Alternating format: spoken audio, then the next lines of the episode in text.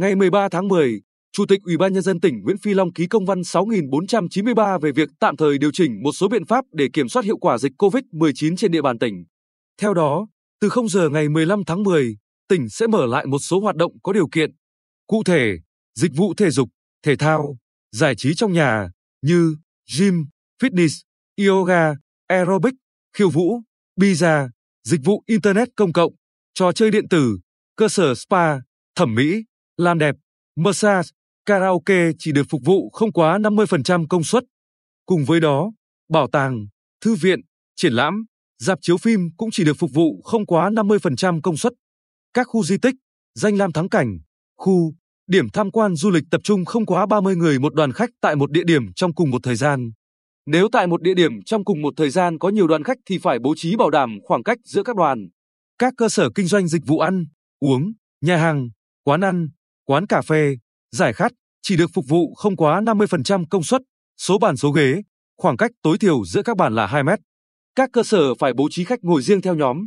Trường hợp khách đi riêng lẻ bố trí ngồi chung bàn thì phải có tấm chắn ngăn cách hoặc bảo đảm khoảng cách tối thiểu 1 mét.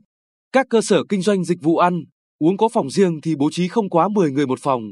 Khuyến khích bán hàng mang về. Các cơ sở kinh doanh dịch vụ hoạt động tối đa đến 21 giờ hàng ngày.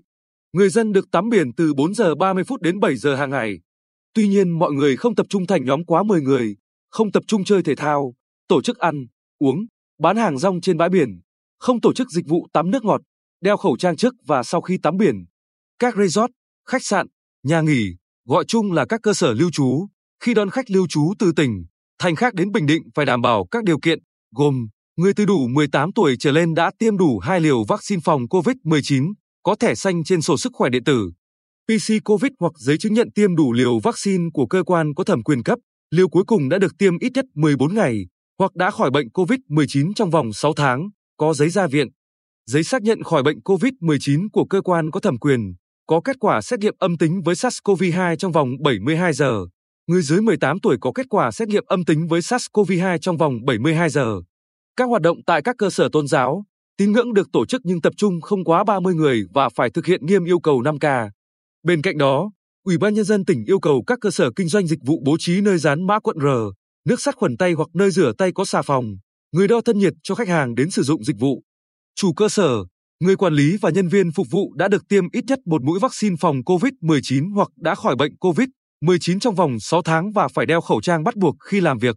Đồng thời, các cơ sở phải tổ chức xét nghiệm tầm soát định kỳ SARS-CoV-2 cho nhân viên theo quy định, tuyệt đối không bố trí người có biểu hiện nghi ngờ mắc COVID-19 ho, sốt, khó thở, mất vị giác, làm việc tại cơ sở.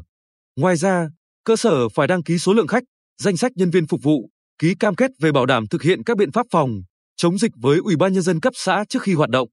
Đối với khách hàng sử dụng dịch vụ phải thực hiện nghiêm các biện pháp phòng chống dịch COVID-19 theo quy định, nhất là yêu cầu 5K, bắt buộc phải quét mã QR khi tham gia sử dụng dịch vụ.